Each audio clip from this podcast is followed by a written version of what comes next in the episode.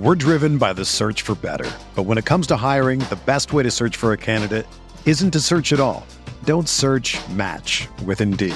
Indeed is your matching and hiring platform with over 350 million global monthly visitors, according to Indeed data, and a matching engine that helps you find quality candidates fast.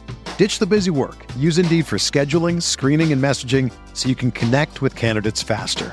Leveraging over 140 million qualifications and preferences every day, Indeed's matching engine is constantly learning from your preferences, so the more you use Indeed, the better it gets.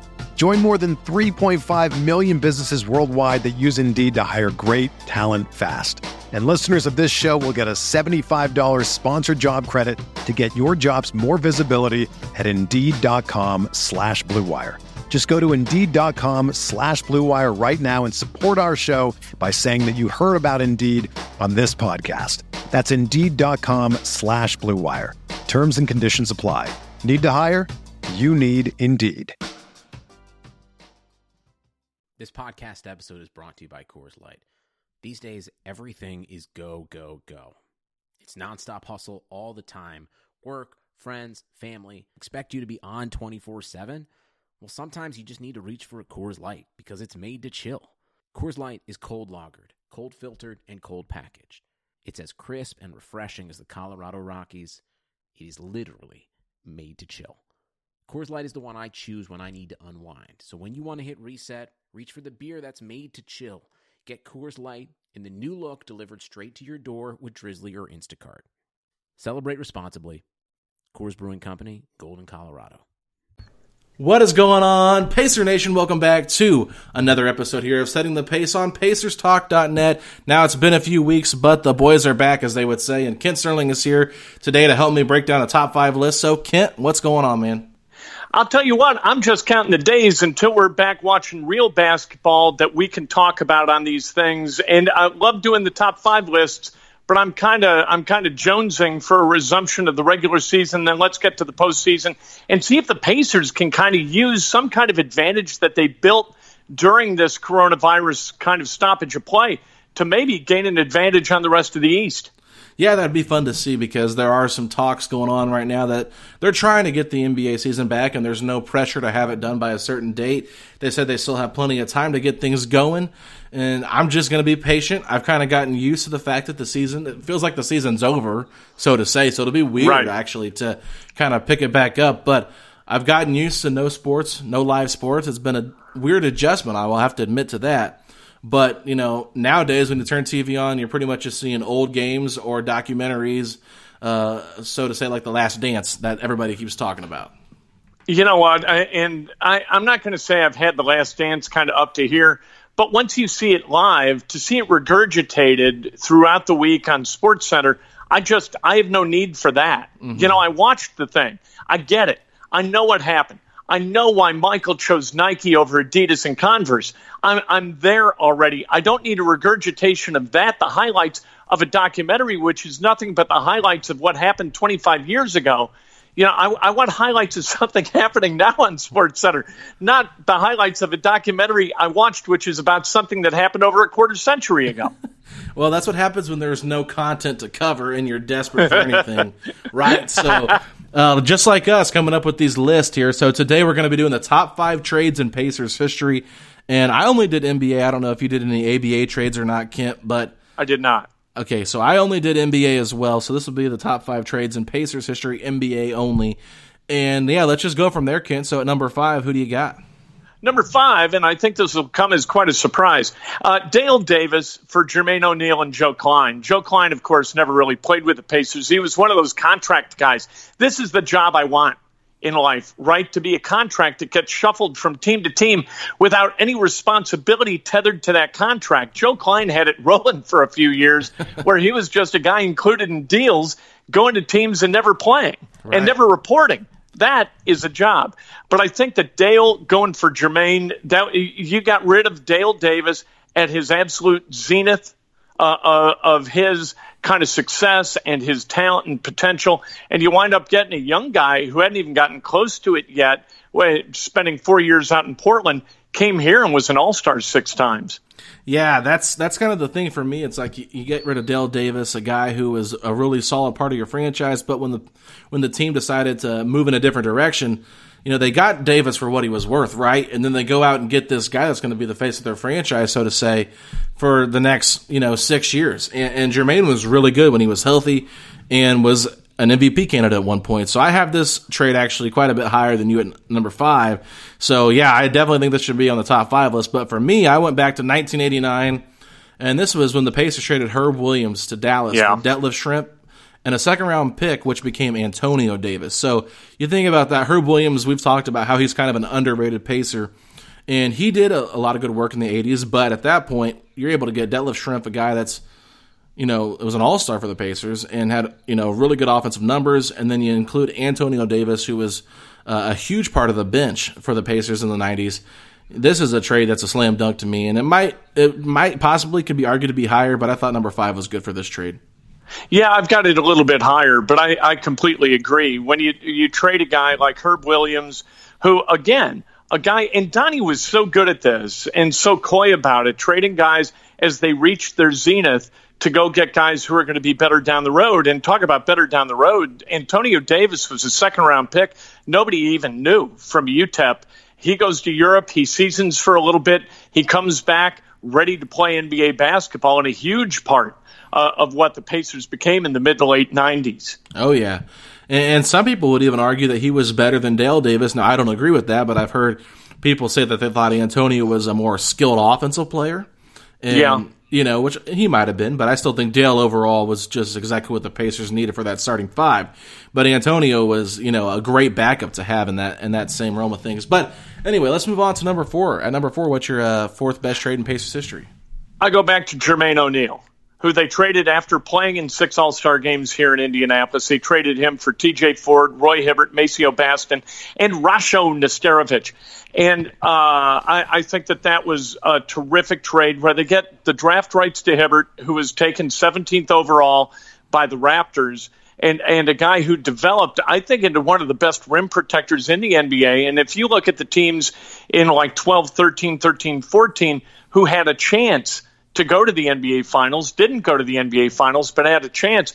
Roy was a big part of that until finally, I, I don't know whether it was him kind of getting the contract or whatever it was, but he he became a guy whose love for basketball kind of waned mm-hmm. and and who kind of got out of the game what he wanted to get out of it and all of a sudden he was a different guy and he goes to the Lakers and doesn't play terribly well but for a time he was kind of the man around here, at least in terms of rim protection. Yeah, that's that's one that I did actually not put on my list, Kent. And I don't know. I looked at it and I thought, yeah, you know, but I feel like I feel like you know Roy at his best was still not as uh, valuable, I guess you could say, than some of the other people I have on these trades, and maybe maybe so for number two with my list. But we can debate that later. But yeah, for me, number four, I went with uh, the Bulls Pacers trade where the Pacers sent Rose Best, Norman Richardson, and a future second round pick for Kevin Ollie, Ron Mercer, Brad Miller, and Ron Artest. And, and the reason I love this trade so much is just because, I mean, Travis Best at this point was never really the same. Norman Richardson, nobody really knows who that is. He's a throw in guy.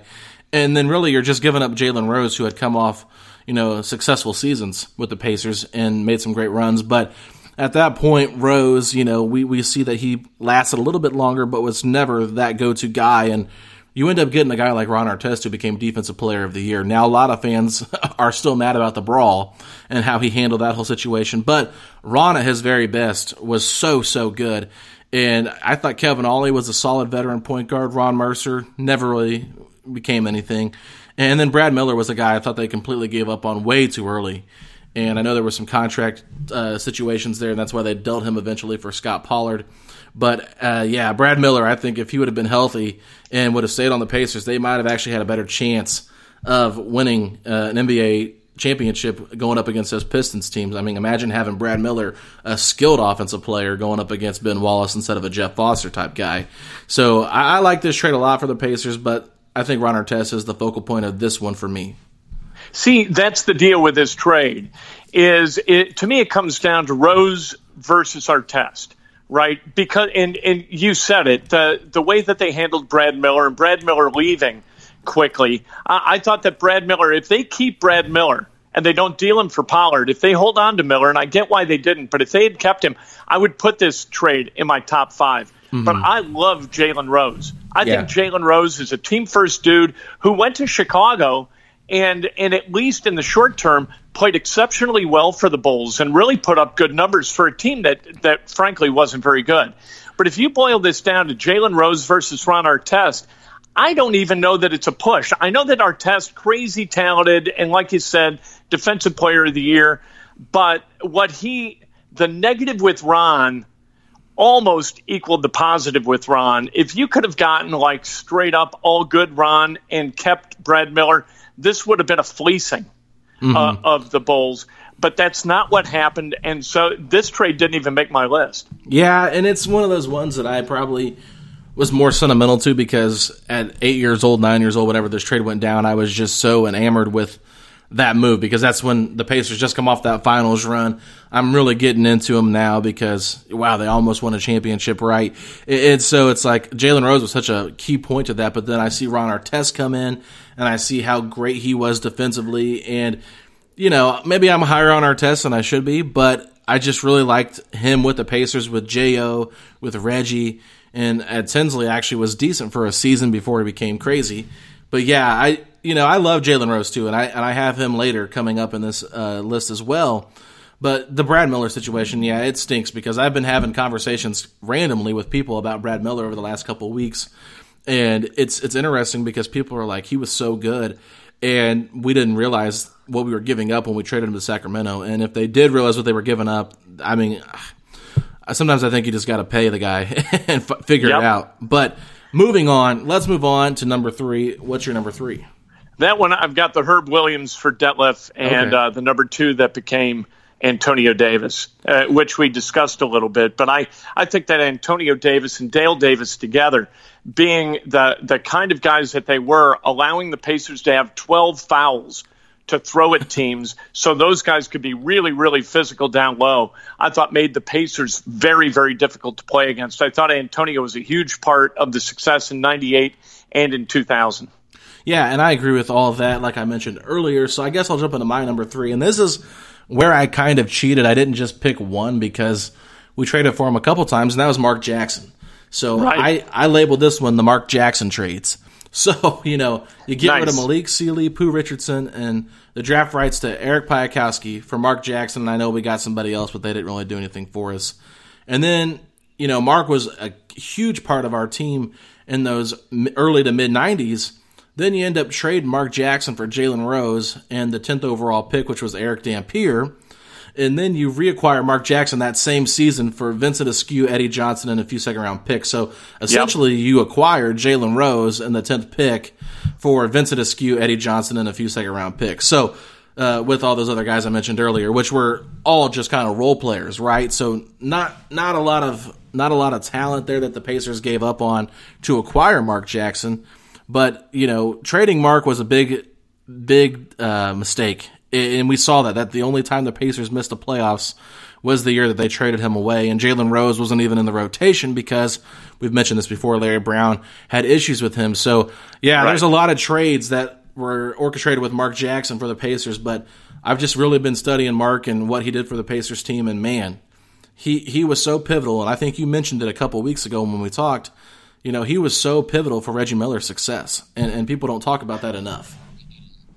And they needed his leadership, and and what he did, he brought some swagger, right? And and I think that Reggie Miller did need him. Mark Jackson was a guy who was constantly in Reggie's ear, telling him how good he was, and I think we all need that in life, right? And and Reggie Miller really needed that. It wasn't until Mark Jackson came that Reggie kind of like watch all of the Reggie uh, highlights mm-hmm. right? We saw the the uh, eight points in in nine seconds, the 25th anniversary just a little bit ago this week. There's Mark Jackson.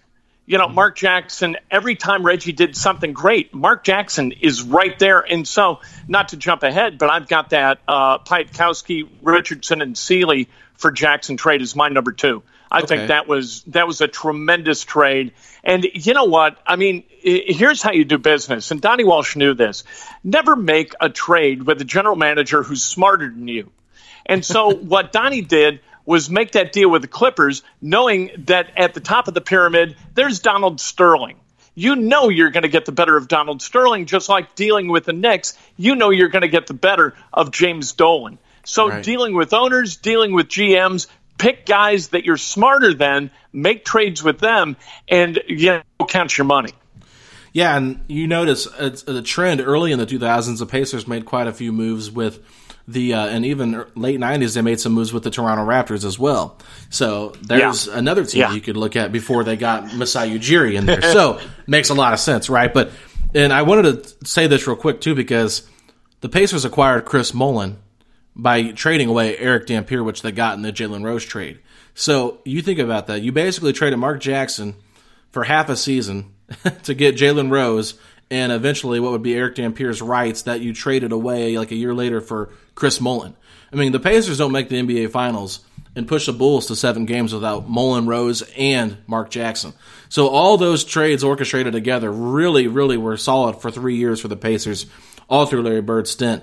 But yeah, I mean, I you know, it's funny that you had that at number two. For me, number two, this is the Paul George for Oladipo and Sabonis trade. Oh. And uh, okay. I have this one up so much higher because, you know, Paul George forced his way out, right? So the Pacers, you know, they could have had nothing for him in return. And that's why I value this trade so much because everybody hated on this trade when it went down.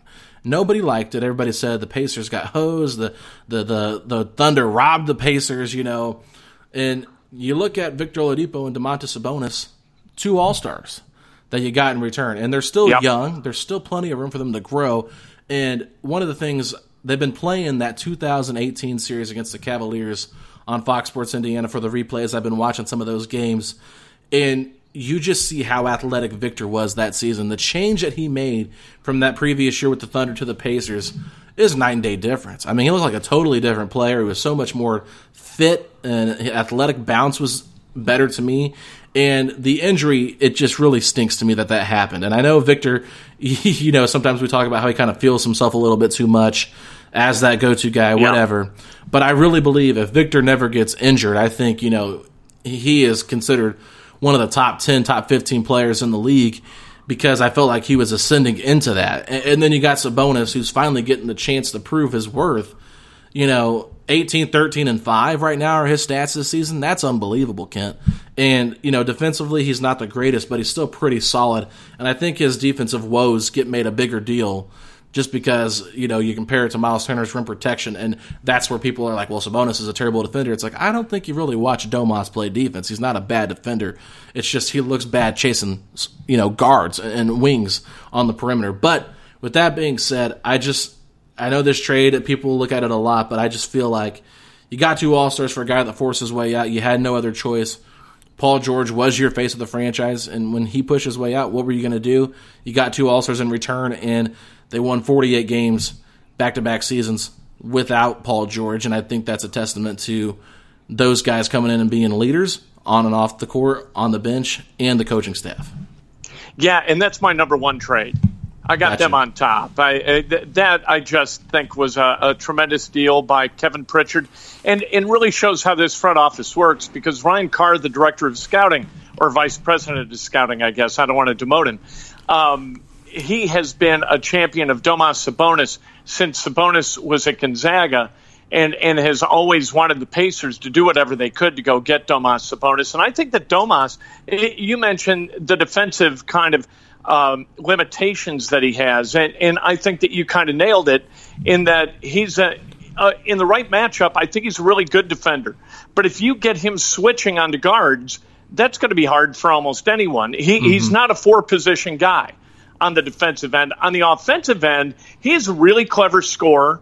He understands how to play the game. He's still really, really young. He's nowhere near his prime.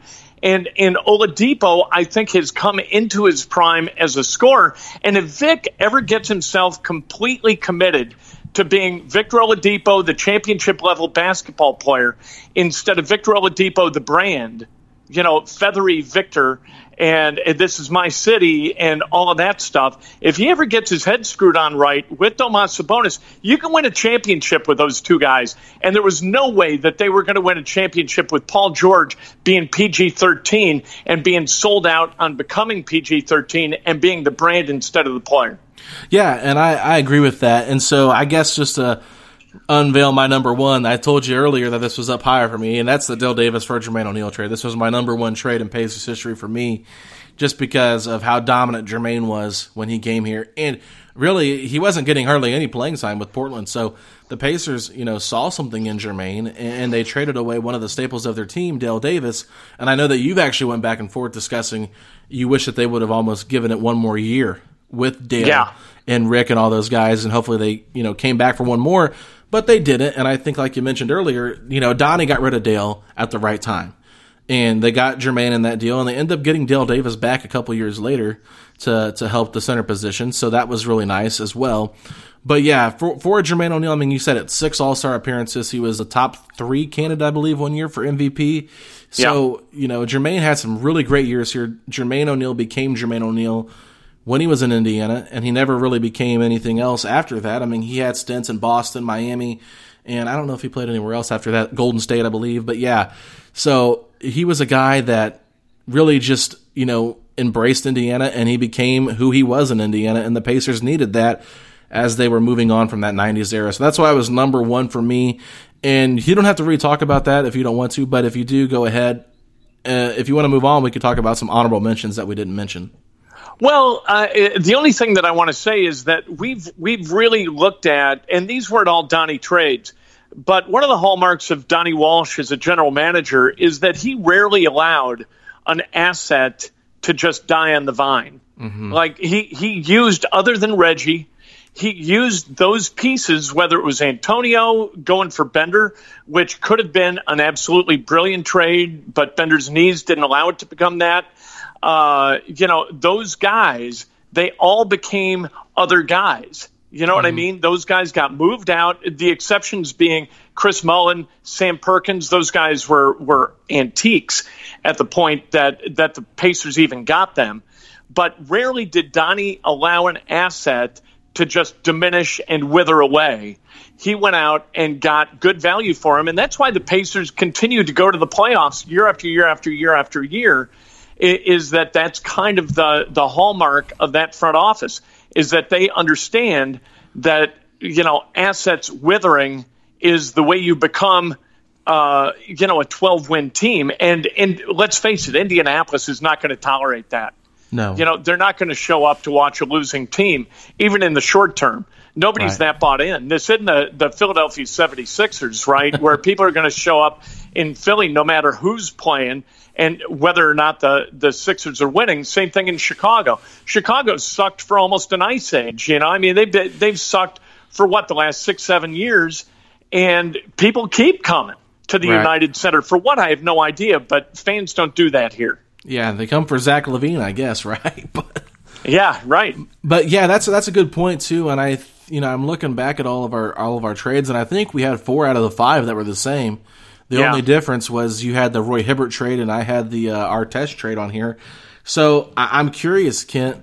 Um, I want to ask you uh, your honorable mentions, and then I want to ask you another topic uh, about trades and and trading players. But as far as honorable mentions go, what did you have at six? I know you said you only went down to six off air. So Yeah. what was that And, one? and you kind of hit it because you you bundled both the the Mark or all the Mark Jackson trades into one. But I've got Vincent Askew, Eddie Johnson, two number twos for Mark Jansen, Mark Jackson and LaSalle Thompson, Right. uh, being a terrific trade. They knew what they needed. They thought they could live without Mark Jackson. They make the deal, and then they're like, you know what? We're not the same team. We got to go get this guy back.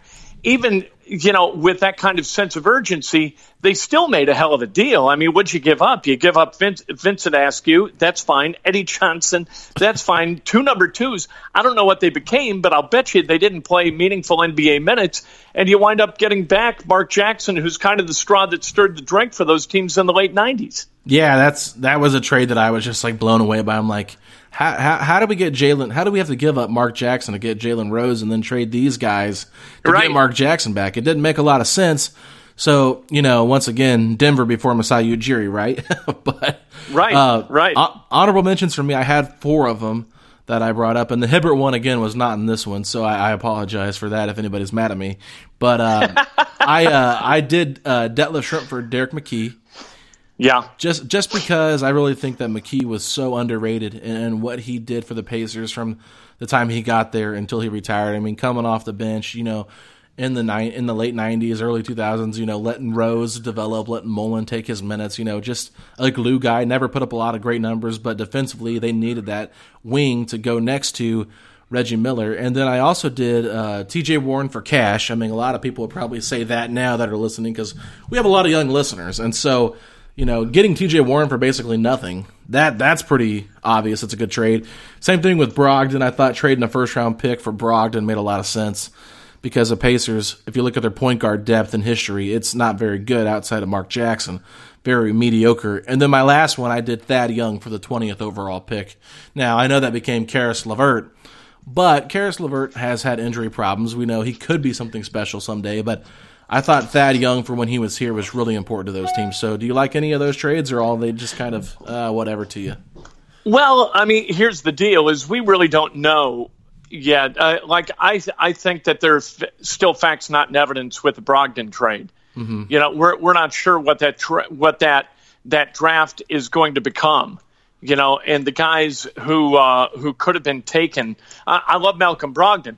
To this point, he, has been he's been a nice player when he's been healthy, right? Mm-hmm.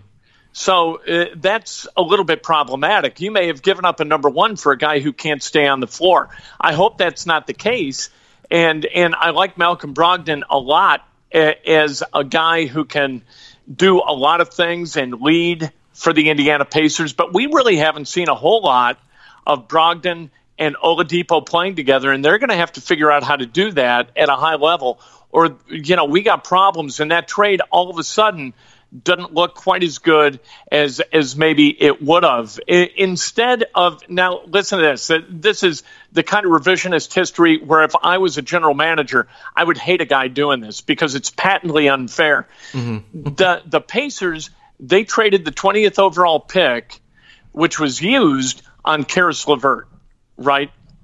In, in exchange for Thad Young.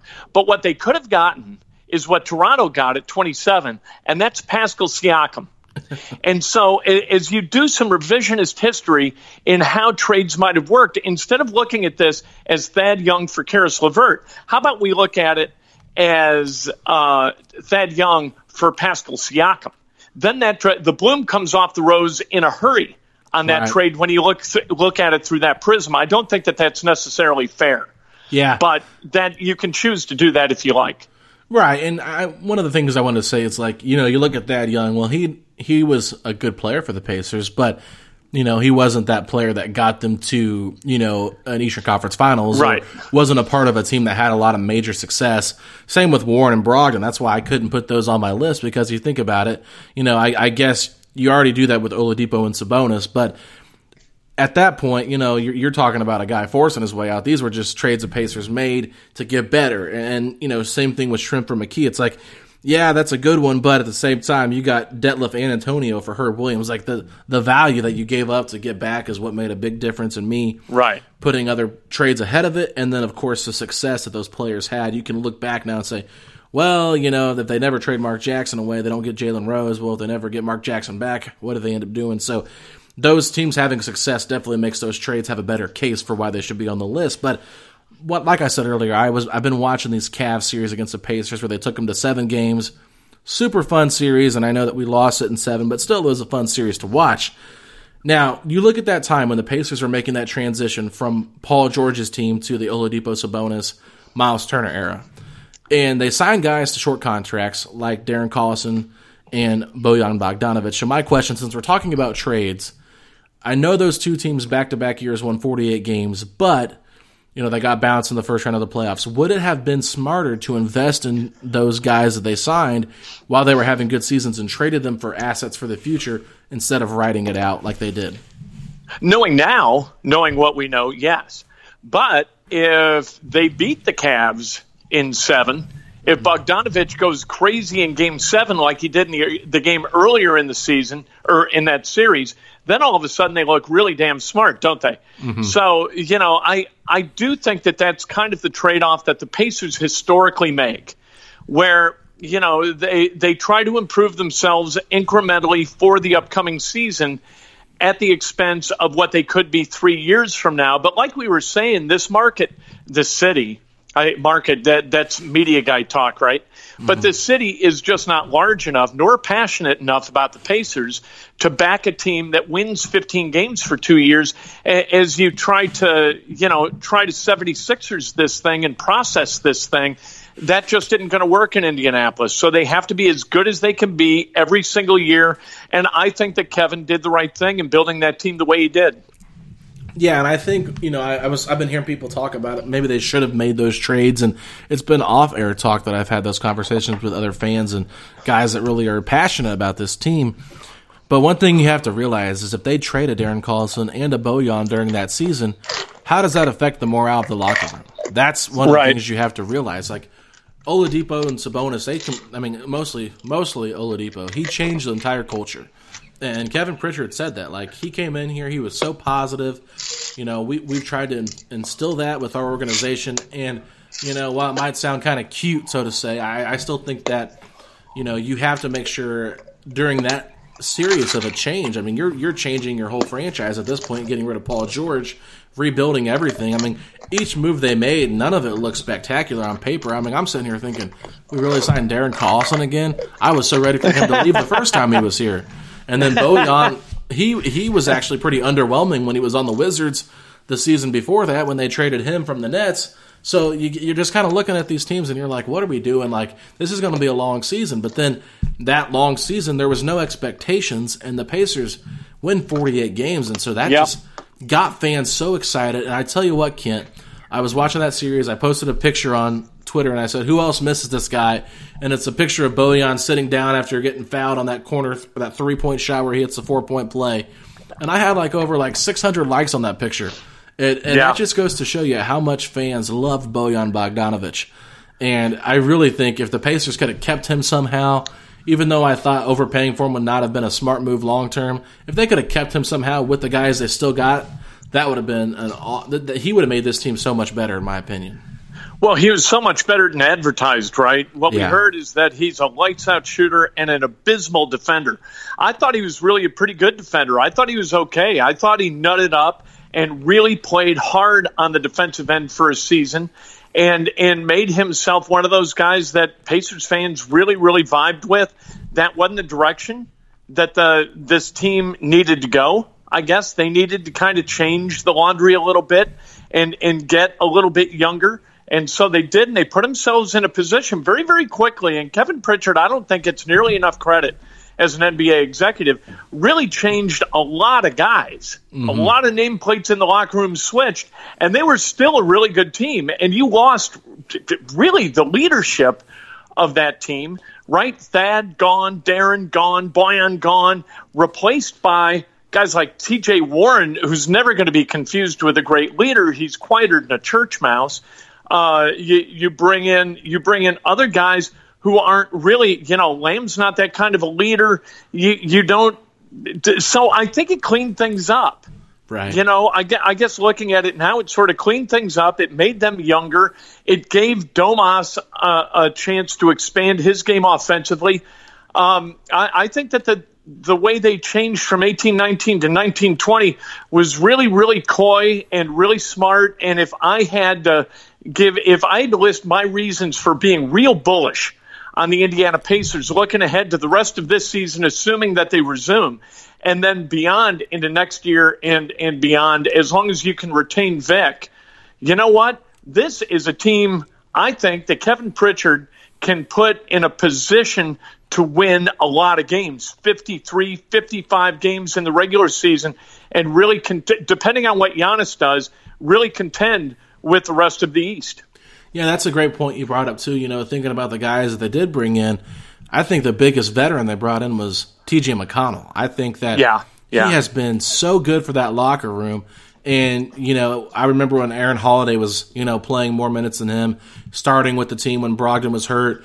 And, you know, McConnell was just praising Aaron Holiday and his growth. And I remember even Aaron Holiday was saying, you know, TJ really helps us and really gets us playing a little bit faster with the second unit. And, you know, he believes in me and he keeps encouraging me. I mean, that's the kind of players you need to help these young players develop. It's a veteran that's going to push them, but, you know, know that, hey, I'm, I'm trying to get these guys to where they can really excel and help this team and maybe overachieve, so to say. And the coaching staff at the Indiana Pacers is so underappreciated by most fans. Yeah Look at TJ Warren, like you said, Bojan Bogdanovic, known for not being defensive players. And sure, they're not stellar defensive players after they left Indiana, but they're a lot better. In their time here, they proved that they could be, you know, defensive playmakers. I mean, I, haven't seen TJ Warren try this hard on defense in his entire career. Same for Bojan Bogdanovic when he was here. It's Dan Burke has instilled such a yep. great defensive presence on this Pacers team. They demand it. And we had David West on our podcast last week he said the same thing. I'm telling you, he said this is going to be the best thing for TJ. They're going to demand that he plays defense and he plays, you know, basketball on both ends of the court. Pacer fans should be excited about that. It's not just about offense. I know the numbers. Everybody wants us to shoot a thousand threes a game and only take layups. No mid range shot should be taken. But I think the Pacers have a great coaching staff. And, you know, you brought up Oladipo, you brought up the playoffs, possibly returning there's been a lot of speculation around that Oladipo, you know, a lot of teams have interest in him, and that this offer that the Pacers gave him was just like so insulting to him. And I, I remember when that came out, it was not even that big of a deal, but we have nothing to talk about now, right? So the Knicks apparently have interest in Oladipo because he's a free agent like they do everybody else. So uh, when you hear these kind of rumors about Oladipo and stuff like that, what are your thoughts on what the Pacers and how the Pacers should handle this situation? Well, the first thing, let me ask you because I don't know. I, I, saw the offer on Twitter and I didn't see it sourced from anybody that I take too very seriously. That doesn't mean that it wasn't sourced by anybody that I would take seriously. I just didn't see it. That report, where did that come from? Do you know? So I think the first time I saw it was Zach Lowe, and I think he said the Pacers offered like like they can't offer the the max offer anyway because of Oladipo's contract and whatever the extension or whatever cannot be greater until it's his contract's up or something like that. And so with the injury, they offered him just like a casual four for 80, 80 million. So four years, $80 million. And they said, we'll just talk at the end of the season when this contract's up or whatever. And then New York's Ian Begley, I believe it was, is the guy who brought it back to life. But when Zach Lowe reported it in one of his articles, it was kind of just like, he just said it and this moved on. It wasn't a big deal. So it wasn't like in, Oladipo was insulted. It was just like, hey, let's just see how you return from this injury and then talk again. So that's kind of where it all started. You know, we with this deal, we we get to that conversation, right? Uh-huh. Whether if Victor wants to be here and if if the Pacers look, they've got to be a little bit players have to be mercenaries, and so does management within a within a professional sports league. They, they whether it's baseball, football, hockey, or basketball, you've got to figure out whether somebody's worth more to your franchise wearing somebody else's uniform or whether he's worth more in your own locker room. And so you've got to figure that out with Vic. If they could make a deal and send Vic and get serious consideration back, almost like a Paul George to the Thunder type right. deal, I think you make the trade. You yeah. know, you, you make a deal like that, and you make your franchise better. If if Victor doesn't want to be here, you know that's that's a thing. So maybe you have to have a conversation with him, like happened with Paul, and and you make that decision, and and off he goes, and he's replaced by somebody else we fall in love with. That's cool. It happens all the time. You know, Reggie retired. The franchise continued. Nobody's been more important to a franchise other than Michael with the Bulls maybe than Reggie. And this, I mean, not going back throughout, and obviously, you know, like Bill Russell was really important to the Celtics. I'm not saying that Reggie was more important to the Pacers than Russell was to the Celtics, but in modern NBA history, Reggie Miller is a statue guy, and there aren't that many statue guys in the NBA because of the transient nature of the league if if Vic is worth more somewhere else so we can get back guys, I, I say go ahead and do that. I mean, Victor's going to have to figure out whether he wants to be a guy who who plays for six, seven different teams during his career, or whether he's a guy who wants to call a place home and be an important cog in a machine in a city. Does he want to be that? What's he want to be? You know, it's it's going to be up to him. If he doesn't want to play for twenty million a year uh, I get it. You know, he might be worth more than that, but 20 million years, a hell of a lot of money for God's sake. Yeah, especially coming off that injury. You know, we still haven't seen him Right. reach that peak that he was at. So, I mean, that's good insurance. But, you know, I, I think this is going to get even more blown out of proportion since the documentary came out with Scottie Pippen being underpaid for so long. Now, now players are going to be like, well, I don't want to be the next Scottie, you know, even though they're getting paid like Zach LaVine. I think Zach LaVine made more money this year than Scottie did his whole entire Bulls championship team run. So, that's just kind of where we're at money wise. But I mean, what is your feel though on Victor Oladipo? Do you do you have a sense that he's going to want to stay, or do you think that it's just kind of up in the air right now? I don't know. Victor's an interesting guy. Victor Victor is very unique. He doesn't see the world through the same prism that almost anybody else does. And and trying to predict what he's going to do is really tough. I interviewed I might have been the first guy to interview him. As soon as he got to Bloomington as a freshman to be at IU, I interviewed Vic. And I spent about 10 minutes with him and I thought at the end of the interview, look, I don't know whether this guy's going to play basketball professionally because he came in as like the 150th ranked kid in his class out of DeMatha High School in suburban DC. And but I said, you know what? Whatever he does, he's going to be successful at it. That guy behaved as a success. He believed as a success, and I absolutely fell in love with the guy. What he's become is a little more isolated and and a little more Victor Oladipo the brand than Victor Oladipo the player, and that bothers me a little bit um, because you don't win with win with brand guys. You Yeah. don't win with Dan Dakich calls them shoe guys, and and he uses that term related to college basketball. But I absolutely believe that. Like if if all you want to do is maximize your value and retire with two hundred million dollars in the bank and an opportunity to make more via marketing and and be a guy who's in the quarter of a billion dollar dollar club, you can go ahead and do that, or you can kind of take the Tom Brady route, right? Tom Brady never made top dollar with the Patriots, never wanted top dollar because he knew that through winning championships, he was going to bank endless money, infinite money, not determined by the NFL salary cap throughout his life being a guy who's won six championships. And while you can't bank on six championships being won, you know what? Tom Brady made the right decision. So if Vic is is thinking and says, here's where the cap is, here's where the luxury tax threshold is, and I don't want to take up more than I need to. And I'm going to recoup this on the back end because I'm going to win a bunch of games and I'm going to be the leader of this team. He can do that. Or he can kind of auction himself to the top top paying franchise, and if that's the Knicks, it's the Knicks, and off he goes to make a whole bunch of money when he could be a guy who'd make more taking the other route, the Tom Brady route. Yeah, and I think what's interesting is you, you look at Oladipo and you, you talk about how he becomes, you know, the the promo guy, the the feathery guy, talking about himself, and it kind of goes back to the PG thirteen era, which it all Yep. happens once they got that injury, and they have that whole year off of rehab. They really start marketing themselves, and I think that's parcel, uh, partially because they're you know not on the court so they're trying to find another way to brand themselves other ways to you know stay relevant so to say and not be forgotten and you know fans don't forget but at the same time when they're not on the court they're not even thinking about them being on the court at this point so i can kind of see where those two try to like just become these quote unquote shoe guys to market themselves brand themselves during the time when they weren't on the court but at the same time, I feel like I feel like Victor is wired a little bit differently than Paul George. I, I do feel like there's a little bit more Yeah, loyalty. definitely. Yeah, so I feel like there's a little bit more loyalty to Indiana.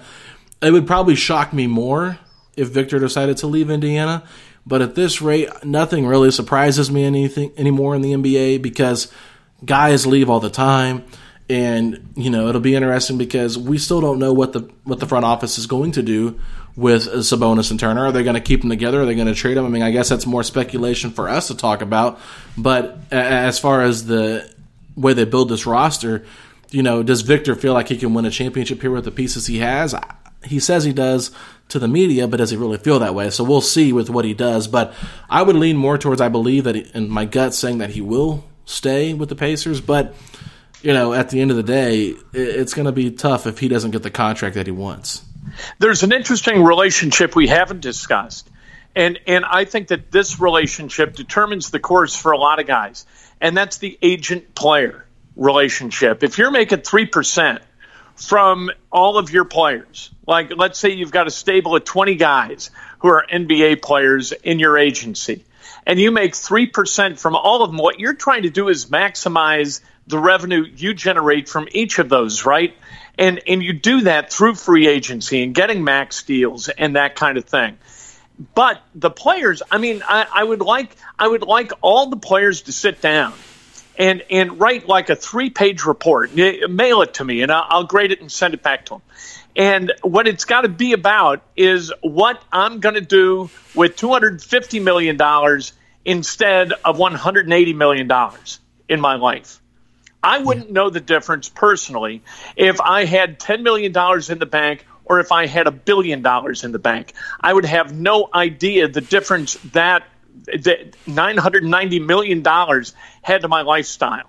I just, I don't know what I would do to spend all of it. It's a right. preposterous amount of money. And the difference between 250 and 180 million dollars to the player is nothing. The difference between those two things to the agency is everything. Right, right. That's that's a great point you brought up there, Kent. So I guess we're just in wait and see mode, but more importantly. I'm just you know more excited to see if the season's going to come back, and I think eventually it will. But at the same time, you know, if they do cancel it, I I, I don't want them to. But I've like I said earlier, I'm just getting kind of used to it. It feels like the season's already over. But I do think the playoffs would be fun, and I think no fans. It would be a different environment, but it could possibly be even tougher to win a championship with the things that all these players are having to go through. You know, not playing for multiple months and then having to come back and try to figure out how to, you know, play with their teammates again and, and get in sync because it takes a while to develop that chemistry. And once you lose it for a little bit, you know, the greats can figure it out, but over time, you'll need that time to gel. And then you also have to remember no fans, which can change the entire series if you have home court or not because you have your fans going crazy for you. It's hard to play if you're uh, the opposing team on the road, and now you might not even have that as an issue. So it'll be interesting to see if the playoffs come back, but I think they'll make the most of it. We'll see. I, am looking forward to it. I want them to get back playing. Um, you know, I, I think that we have taken the coronavirus threat very, very seriously and for very, very good reasons. At some point, we got to say, okay, you know what? If you don't fall into one of the groups, who is most likely to be adversely affected by coronavirus. Time to get back to living our lives a little bit, not being frivolous about it, but uh, within the confines of what medicine and medical professionals tell us is safe. Let's go get them. Yeah, I agree. I agree. So, anyway, guys, we're going to wrap this episode up. Hope you guys enjoyed it. And Kent, we'll have to think of another top five list to do here within the next couple of weeks. But until next time, I'll talk to you later, Kent. And uh, make sure you guys follow us on Twitter at Setting the Pace 3. And Kent Sterling is at Kent Sterling, and I'm at Alex Golden NBA. So, peace out, Pacer Nation. Nobody builds 5G like Verizon builds 5G. Because we're the engineers who built the most reliable network in America. And the more you do with 5G, the more building it right matters the more your network matters. The more Verizon engineers going the extra mile matters. It's us pushing us. It's Verizon versus Verizon. 5G built right from America's most reliable network. Most reliable based on rankings from RootMetrics second half 2020 U.S. report of three mobile networks. Results may vary. Award is not an endorsement. Spring is in the air at Littleton Coin Company, and we want to help you brighten your collection.